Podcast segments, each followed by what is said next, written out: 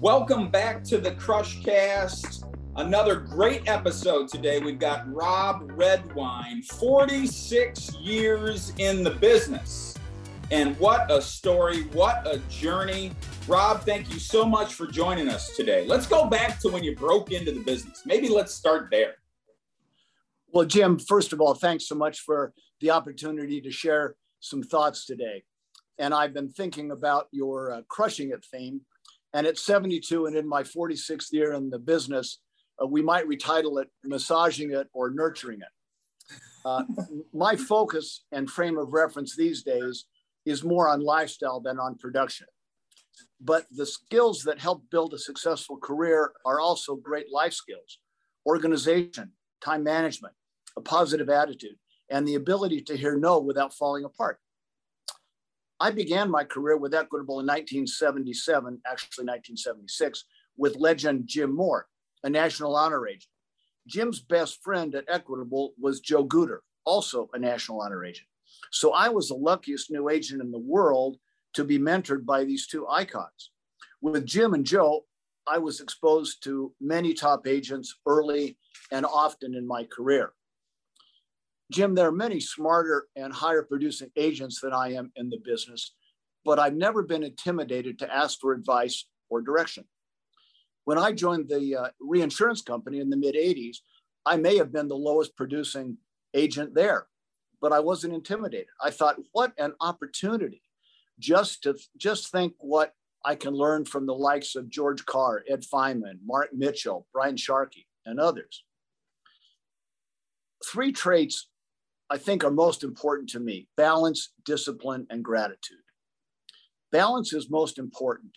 Balancing family, work, and leisure is, is, is crucial. Physical balance, as you, Jim, uh, I work out seven days a week. And the reason I can do this at 72 is balance. I vary my routine and don't burn myself out. Discipline is a key. To say it simply, most of us know what we knew, what we need to do to be successful, the issue is having the discipline to stay the course until we get it right. Gratitude is huge and I think gets overlooked. We did not get to this place of success alone. Our parents, faith, mentors, and good friends have all played a part.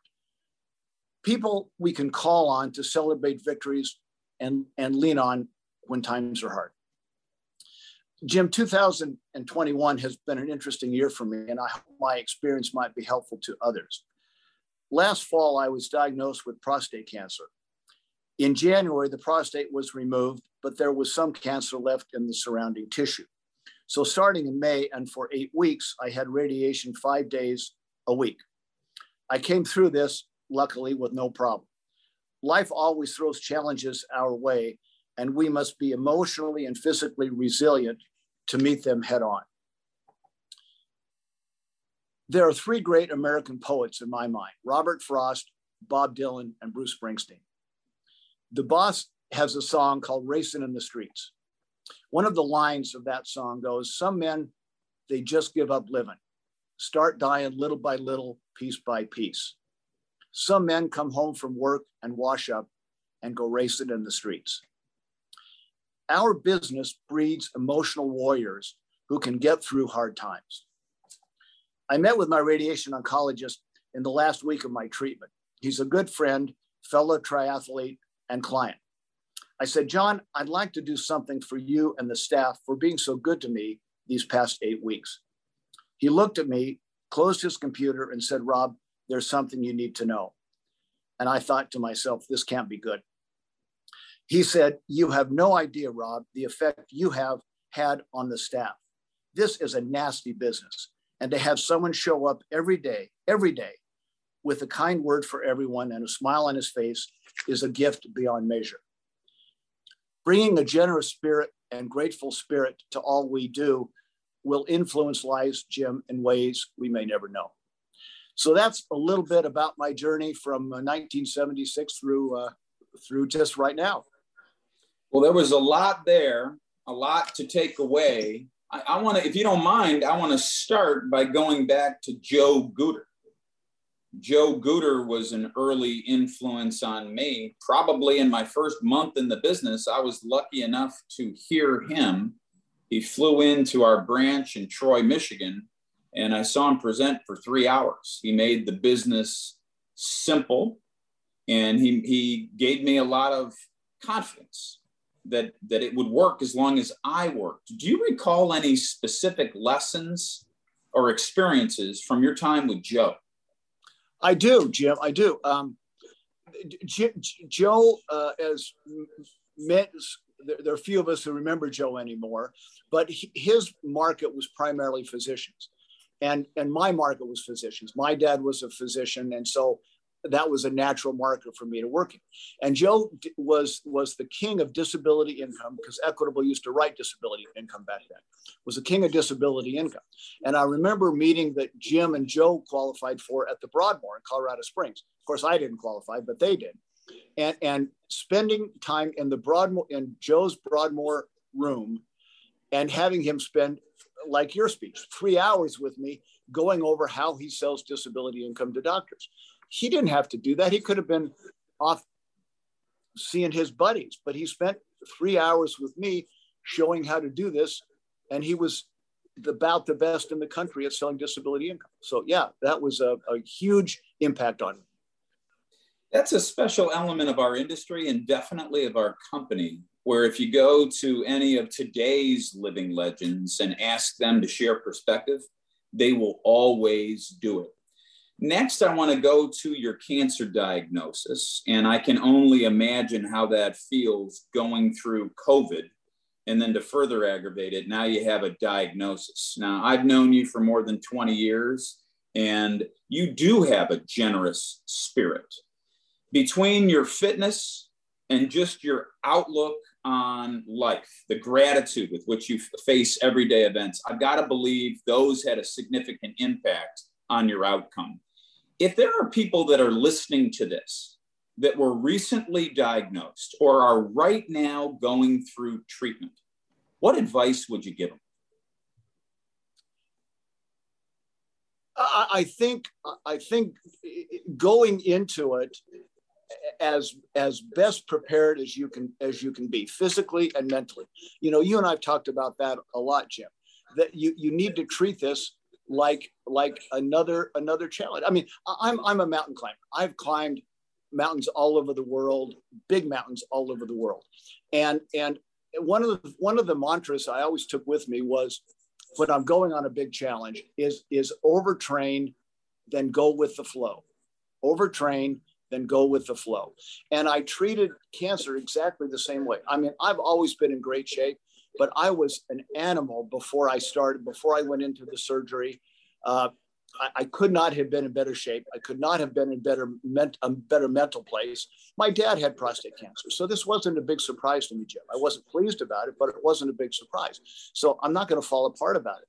But I was I went into it as a warrior. I mean, I really did. Then then I had the surgery, wasn't able to do much for a while. And then I was going to start radiation two months after the surgery was finished. And so, again, once I was able, I, I, I, brought myself to the peak of fitness before I started the radiation. So, you know, you can't, I don't think you can take this stuff casually. I actually don't think you can take life casually. I think you need to prepare and be ready for whatever life brings. It, that seems like half mindset and then half physical prep. And I've never heard that combination before. I love it. Overtrained, like you put yourself in a position where you could withstand the impact, but then go with the flow uh, all the way on the Zen side of just you got to roll with it. What a great mantra.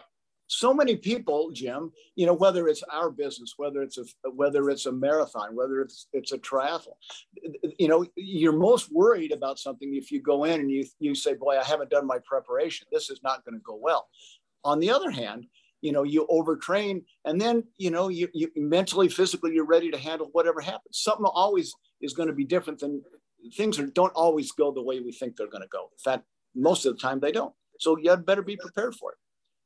Overtrain is like a preemptive strike on the inevitable thing that's going to go wrong. Exactly exactly. And then and, the go with the flow is equally valuable. Like something is going to go wrong and when it goes off the tracks roll with it. I love uh, that. well, especially when you're in, you know, you're in Nepal, you're in, you're in Argentina, you're in Peru. Things don't go well. In the, yeah, yeah. They, they, they hardly go well at home, let alone in places like that. So, so put yourself in a mindset to be flexible. Let me ask a, a closing question for you. Reflecting back on a 46 year career, all of the impact that you've had on your clients, what are you most proud of? You know, what I'm most proud of, Jim, is is an interesting thing that I came across the other day. Uh, I'm in a, in a fairly small uh, community, about 140,000 people, primarily blue collar.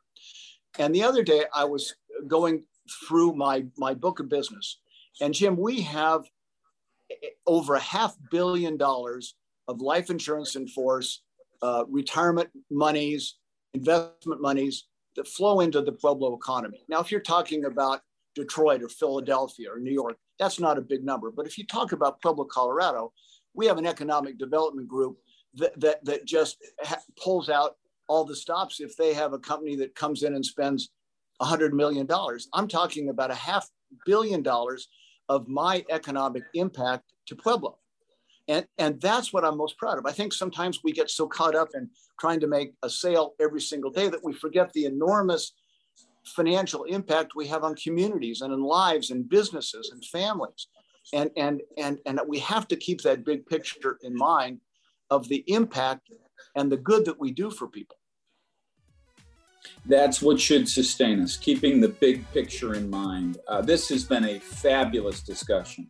Rob, thank you so much. Overtrain, go with the flow, and keep in mind the big picture. Thanks for all you do, Rob. You bet. Thanks, Jim. Thanks for having me.